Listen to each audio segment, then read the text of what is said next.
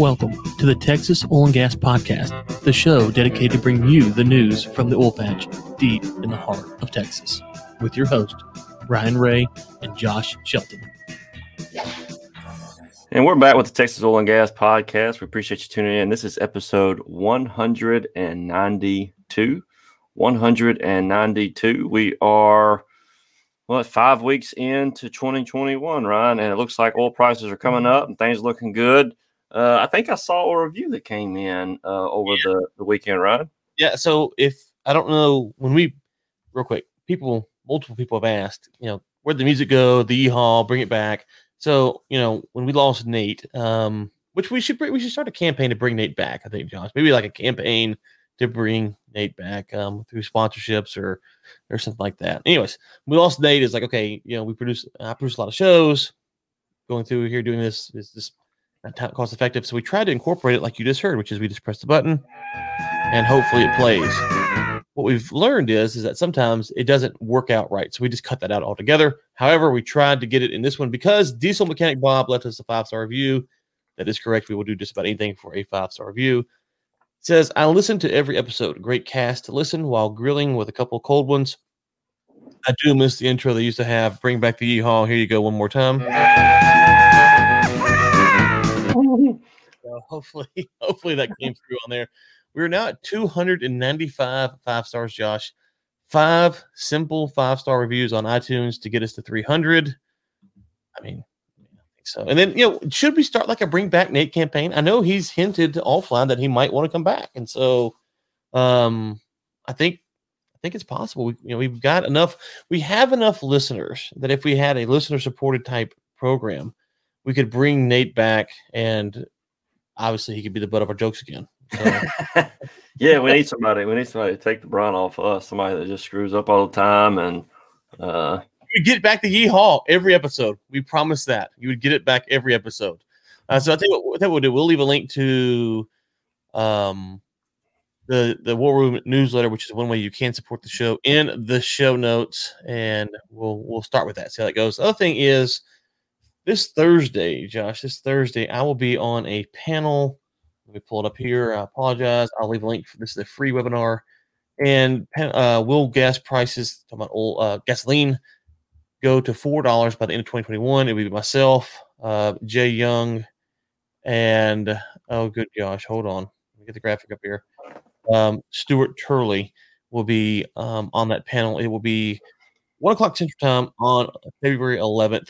So I'll put a link to that in the show notes. It is free to register. So two links to check out there. One to support the show.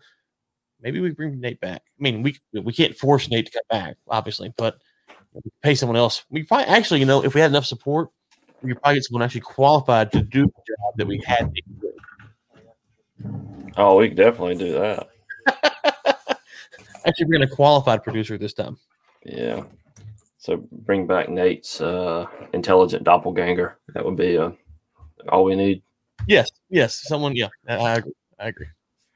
Well, Ryan, uh, this week, uh, article from MRT, oil prices climbed back to pre-COVID levels. Uh, they were at 57. I checked oilprice.com this morning. I believe they were still just over 57. Yep, 57.76 at this uh, at this time. Uh, I remember the sweet spot used to be uh, 55. Uh, I don't know how much has changed out in the oil patch in the last two months uh, as far as you know where companies can uh, thrive for the most part. I know it's different for every company, but uh, 55 was the, the the the price that a lot of companies were wanting to stay at or above in order to to to have, have some decent cash flow. So good news to see it at 57 and with the OPEC news that came out, we had another article we're going to hit in in a, in a minute. It, this might this might uh, stick around for a while. Well, it's interesting. So I don't know for those of you who didn't read um, Mark Fasano's piece in the War Room newsletter on Friday, talking about inflation and how it's coming. That's going to be kind of the the battle to watch here: is how much is inflation messing with prices versus actual market fundamentals as we go through 2021. Um, and then, you know, as far as OPEC goes, we'll see here. So OPEC is saying um, their next meeting is in um, the first week of March, right? I think. And I think the first week of March is when they will have to decide um, for their April and May um, deliveries. If I, if I remember correctly, I think Ellen that's what Ellen said last week. So we'll see. We'll see what OPEC does. We're still a ways off before I would put any eggs in any baskets. And then the other thing is, if you look at the China Lunar New Year demand numbers, they're way down, way off the mark. And so I think we're still going to have to reckon with. Um, so think about like this: we had 100 million barrels a day, and we were producing oil to meet the 100 million barrels a day, right? So we had to get, we had to see what the new uh, daily demand metrics are and how the supply is fed. So right, so if you went down to 50 million barrels a day, the supply just needs to come down to match that, and the price levels back off, right? Mm-hmm. Okay. Um, so I think you know we're, we're, still kind of rebalancing all that out and what to figure it out. So if you had a huge spike in demand, you'd have a huge drawdown in supply. If you have a huge buildup in supply and demand stays flat, right? So we, we, I think we're still a little early to get too overly excited. And the question that is going to be is what do the U.S. producers do? Do they go out there and start drilling the price down, turning the DUCs on, things like that? And if so, then um, you know what you know that might not be good for the great the folks in the great state of Texas. And you know the counter all that, Josh, you have the Biden administration who might send prices higher by preventing folks from drilling. Yeah. You know, it's kind of, I think we're kind of sitting here going, okay, hmm, a lot of moving parts to figure out where the price will end up at. So the the million dollar question for 2021 is uh, what does Spigner think about all this? I mean, we heard his opinion. I mean, he he should be pretty excited about uh, Spigner. Okay, I'm glad you brought up Spigner. So the last time I heard from Spigner, was on when was this? This was I get a date here. October 20th. I was on my, my, my road trip. And he sent a string of long texts um, uh, blasting the only gas industry. Listen, if we had Nate back, we could get back to the Spigner says. We have a, a library full of the Spigner things we have not produced. So anyways, um, yeah, I don't know. Spigner's pretty disheartened about oil and gas companies and what they're going to be doing. So I guess we'll we'll see if he pokes his head back out. Spigner, if you're out there, I could text him, I suppose, but he is free to let us know what he thinks and reach out. Yeah, I'd be interested to to see um, his thoughts. I know he he mentioned that Trump was killing the the oil economy, uh, and that Democrats may actually benefit on just on this just looking from this price standpoint. Right. They may actually push the price higher, and that may be better for people yeah. in his position, which may be reasonable, um, at least for a short term uh, consideration. So this uh, article, you are we already kind of hit on this. Oil settles above 56, fueled by OPEC uh, plus commitment on supply. Um, we're waiting on their meeting for March to see what their plans are for April and May. If they end up uh, continuing their current levels through May, then that might hold prices higher for longer. Um, the one thing that I'm curious about if if the Saudis come back out and kind of go the opposite end of the spectrum. So instead of keeping it cut and below, and, and remember one of the things I said at Saudis announced their cut was um, you have to wonder if they are expecting a drop in demand, and it seems that they expected a drop in demand. Got a drop in demand. Um, so now, if they if we go to the end of February, you know, what will the demand look like, and you know, will they come and put back on 1 million, 1.5, 2 million barrels a day? And then all of a sudden, the you know, if you have the the U.S. producers who have decided to increase production a certain percentage, and the Saudis want to put that much on the market, well, then you can see the price go back down because you have overcorrection. So um, now the Saudis could keep their million million barrels a day off the market, and things kind of level off, and you're you're okay. Uh, but I think we've still got to still have to wait to see how that plays out. So uh, there was a couple of things that I, I noticed. There's one article that was uh, Reuters uh, hedge funds bet on oil's big comeback after pandemic hobbles producers. Um, and one of the things we've always said is you want to watch where the people that are spending the money, what are they doing? And uh, there are several hedge funds that are actually betting on oil to not necessarily be back at pre-pandemic levels anytime soon, but uh, just from a long-term standpoint, it's still a good investment if you make the right investment.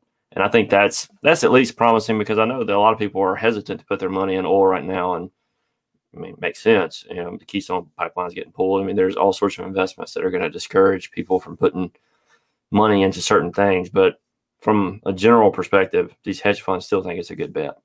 Well, okay, it's interesting because I'm reading this a little bit differently. I'm reading this as so let's see here. Um, they bought Exxon, Conoco. Uh, they're short in BP. It says um, increased into Shell, Royal Dutch Shell, S H E L L. Um, and then I thought there was one more. Maybe that's it. But those are those are the big boy companies, right? And so we talk about the Biden administration helping out oil and gas and helping out the price.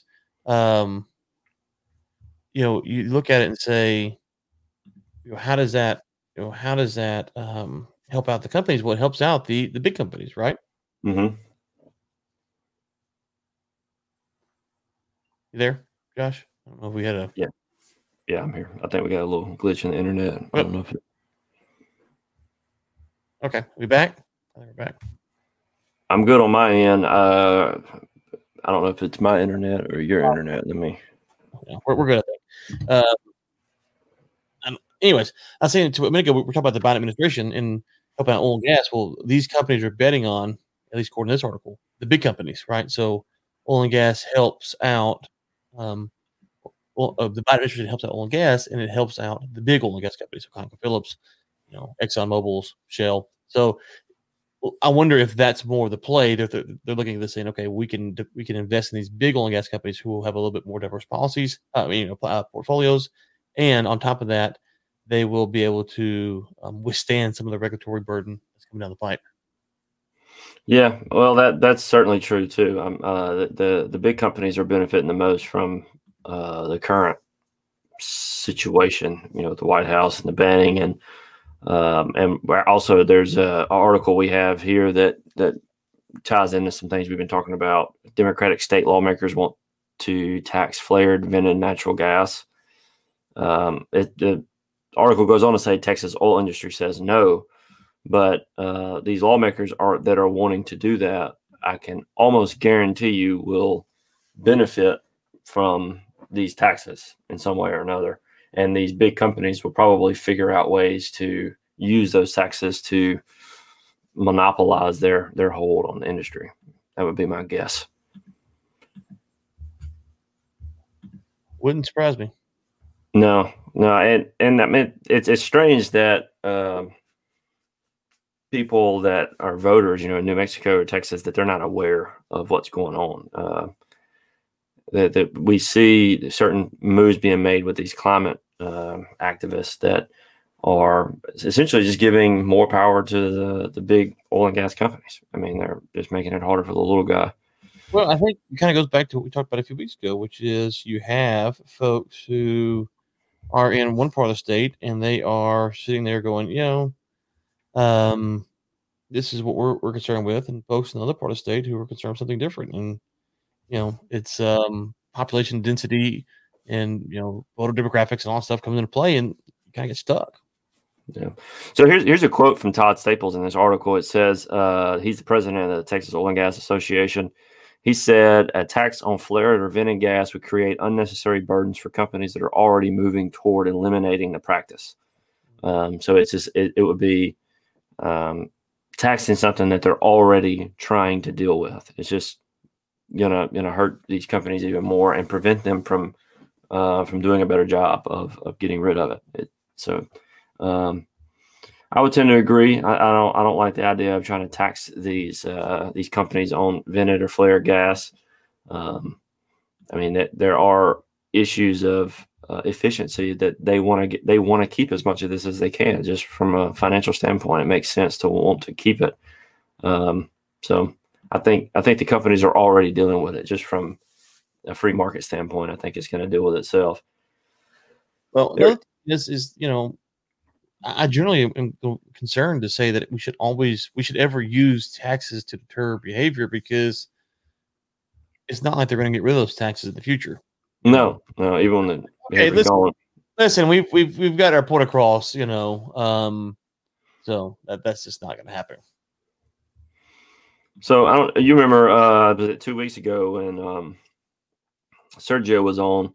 and I asked him about uh, Houston. Just I, have heard from people in Houston that the um, that the the market was having a hard time. Um, even from the real estate perspective, I've heard from people that have been relocating up here uh, that some of the houses that are in certain price ranges have been very hard to sell because they're not pulling in those level jobs the way they used to. So this article I have here from MRT says oil downturn leaving Houston towers empty. I don't know if that is probably an overstatement, um, but the the discussion here is that uh, there's a lot of businesses that are not operating at the capacity they were pre-pandemic, and most of those are going to be oil and gas companies. So, um, according to this article, the Houston has a a bit of a uh, a difficult situ- situation to handle. 24% it says uh, office vacancy rate which is the highest of any major us city. That's that's stunning. You know you would have thought that um you know houston would have come in back to work back to business as usual but you take the pandemic with the impact of the industry then yeah i guess it kind of makes sense. I, I mean uh, yeah well yeah that's that's pretty bad yeah, the, the, the quote here is Houston unfortunately has been hit by a double back black swan event, said Russell Ingram, senior partner at Texas Oil and Gas Capital Markets. It's not only COVID, but what happened with the price of oil. Uh, so COVID was definitely a part of it, but it wasn't the only part. There was uh, obviously the price war and, and, with the Saudis and Russians. Um, I mean, before COVID hit, uh, there were some difficulties already facing the industry, and uh, and, and by the industry, I don't just mean the U.S. I mean international.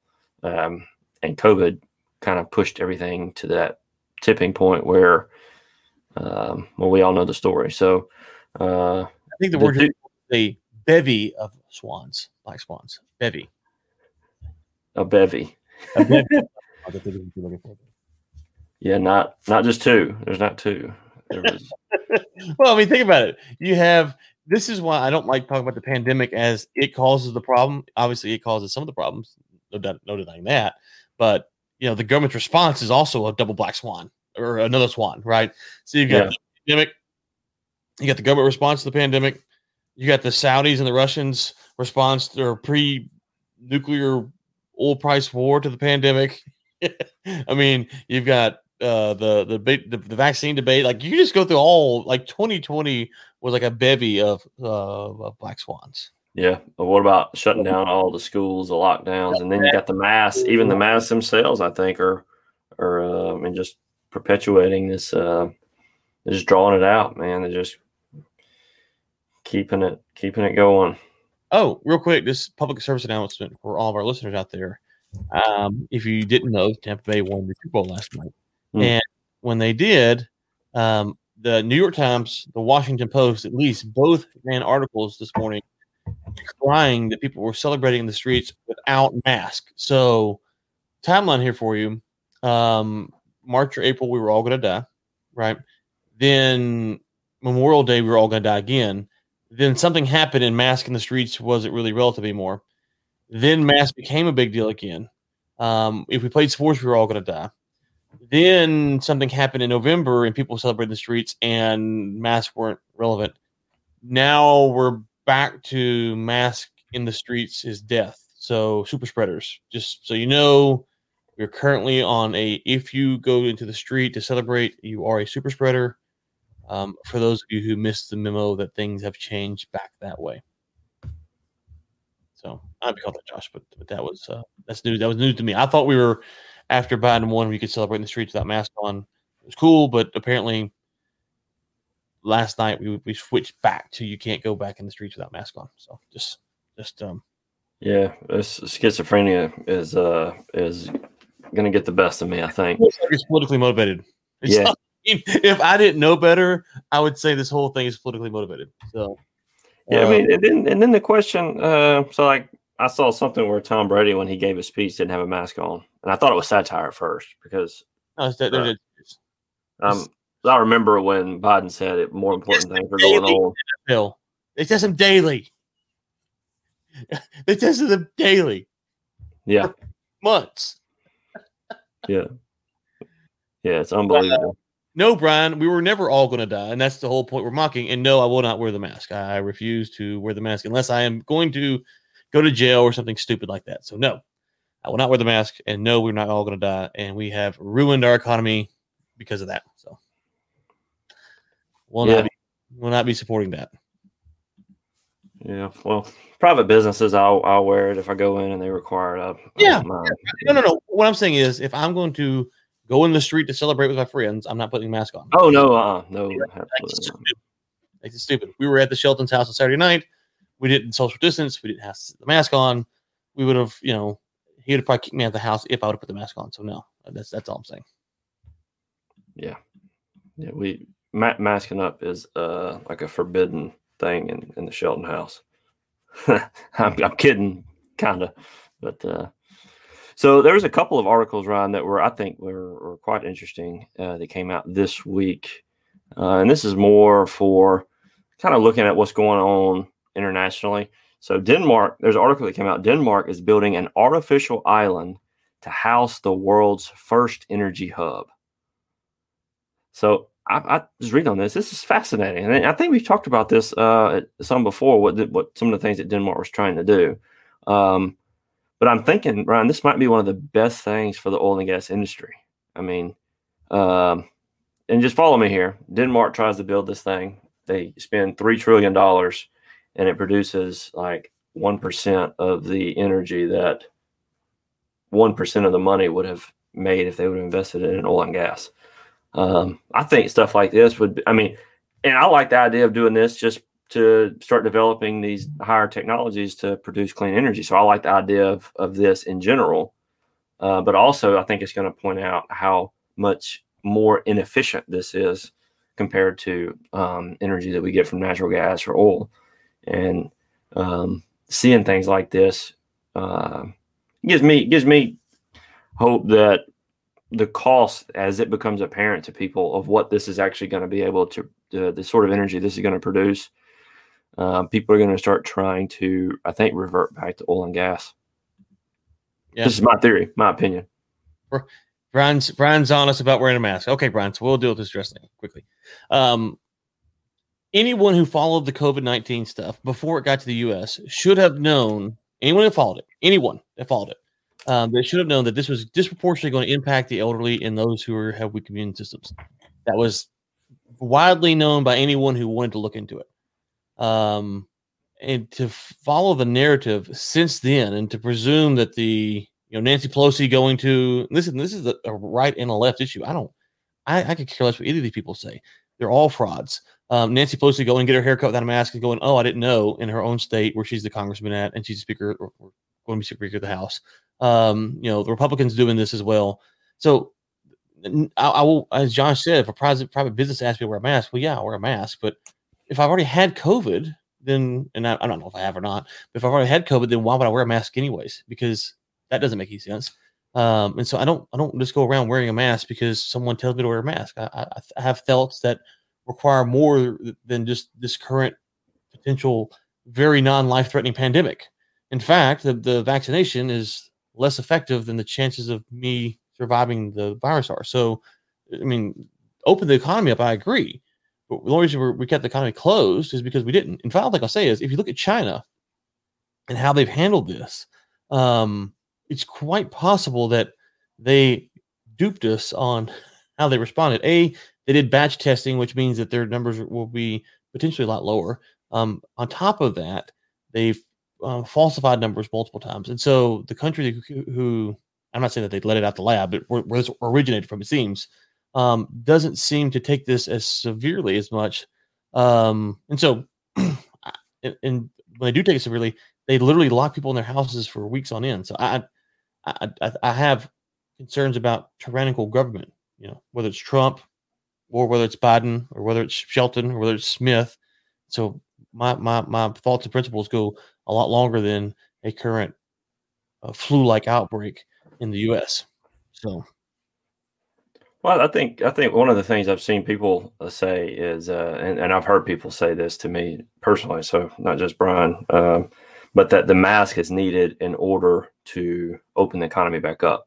So, in order to get the people that are in charge, Democratic governors or the Republican governors of the city, to allow us to go back to normal, we need to wear a mask. I think one of the issues you're seeing is so like in California, they're saying they can only go at 25% capacity. They're they're keeping these restrictions in. Well, I don't think the mask is going to loosen up all the other restrictions. So if you wear a mask, we'll let you go to 100%. I don't think that's how it works. At some point, they're going to stop requiring the mask and they're going to stop having the restrictions. I think the masks are just one of the restrictions that they're they're keeping in place. And in my opinion, the economy is in desperate need to go back to 100%. I mean, we need we need to open this thing back up. Schools, restaurants. I mean, a lot of the restaurant owners that I know, I mean, this these 25 or 50% capacities is killing them. Uh, it is killing them. Now there are companies like Chick Fil A that have learned to just dominate, you know, with the way they're handling things. So they're they're turning a profit and doing well. But all these dine-in places, I mean, they're getting they're getting absolutely destroyed, and wearing a mask isn't helping them. Yeah, Brian, that's actually not true. If you look at the numbers with the mask, California has been the most restrictive with lockdowns and things like that. Um, and there, it's just not true. I mean, go look at the numbers. Sorry, it's not true. Bad numbers don't go down. First off, we can get into the sensitivity of the test, the rapid test, and there's a thousand things we get into, but um, we need to move on. But I would just simply say if if you don't want to get out, then don't get out. Like I'm not saying that you should be forced to leave your home, right? And and furthermore, the virus, as I said before, there's a reason New Zealand has declared victory over the virus twice. okay, twice. It's because you can't just make this thing magically go away. It's not how it works. If it were to just magically go away, we wouldn't have the flu anymore.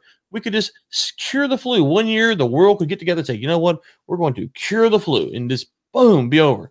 It's not how it works. We locked in our houses for weeks at the beginning of March and April. People all over the country stayed at home. And guess what? It didn't do anything. The numbers now are far worse than they were then. So it's this it's not that simple. That's the thing. So um yes, I know if you don't go out. Obviously I get the point. But no one's that's the you're you're saying to us wear a mask, and so we're saying no, we don't want to wear a mask. If if you if we're required to wear one, we will, but I'll give you one story and we'll move on. When I was in Milwaukee, um, I sat downtown at this um, restaurant and I asked them, you know, about the about how it was going. It was 25% capacity. And they said they're being decimated. And I said, Well, why? You know, the people don't want to come in because 25%, you know, that's not that's not a lot. You think about small restaurants, it's not a lot of people. You know, how many people can come in? If you have 100 people, it's 25 people at a restaurant, right? So it's 25%. Okay. Um, and they say, um, well, you think about you know 25% of Chili's, that's not a lot of people. So you're like, okay, am I got to risk getting out, going to Chili's, and only 25 people there, got to wait, you know, okay.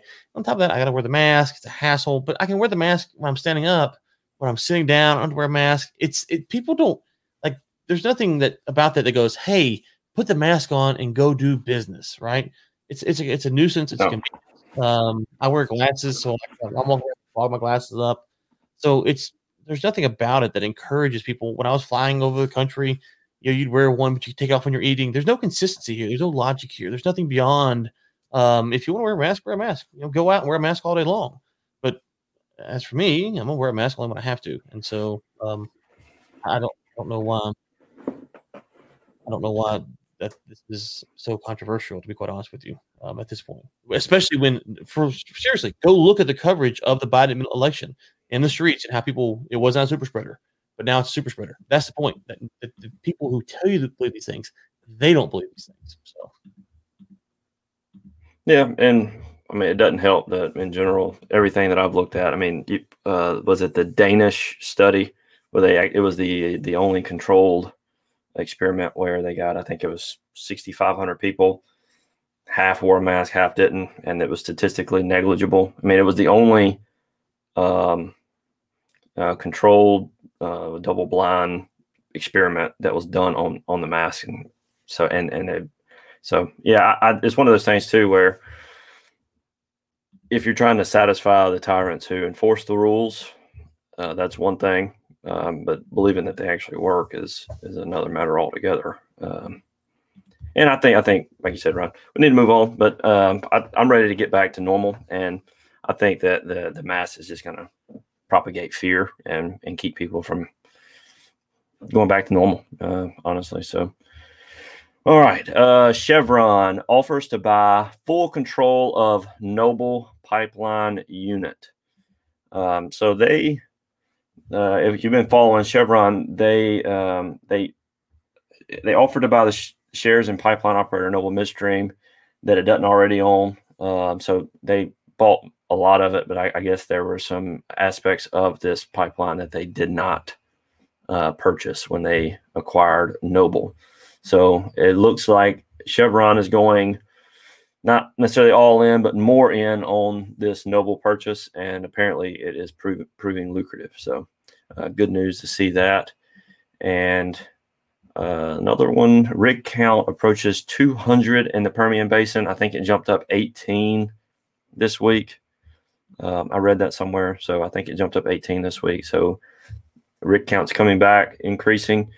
And last but not least, Ryan, this is more of an international thing as well. Small scale reactors, large scale potential. Um, there was just an international article where nuclear power has significant potential, and they're looking at using that in uh, South Africa uh, with small modular reactors. We've talked about this before, but it's coming up in the news again, and uh, looks like nuclear energy is being looked at for um, areas like this. I don't know if it's actually viable for South Africa or if it would be better to rely on you know natural gas and oil or coal there and use these nuclear reactors in other spots that are more developed. I don't know. Uh, I, I, there's a lot to a lot to learn about all that.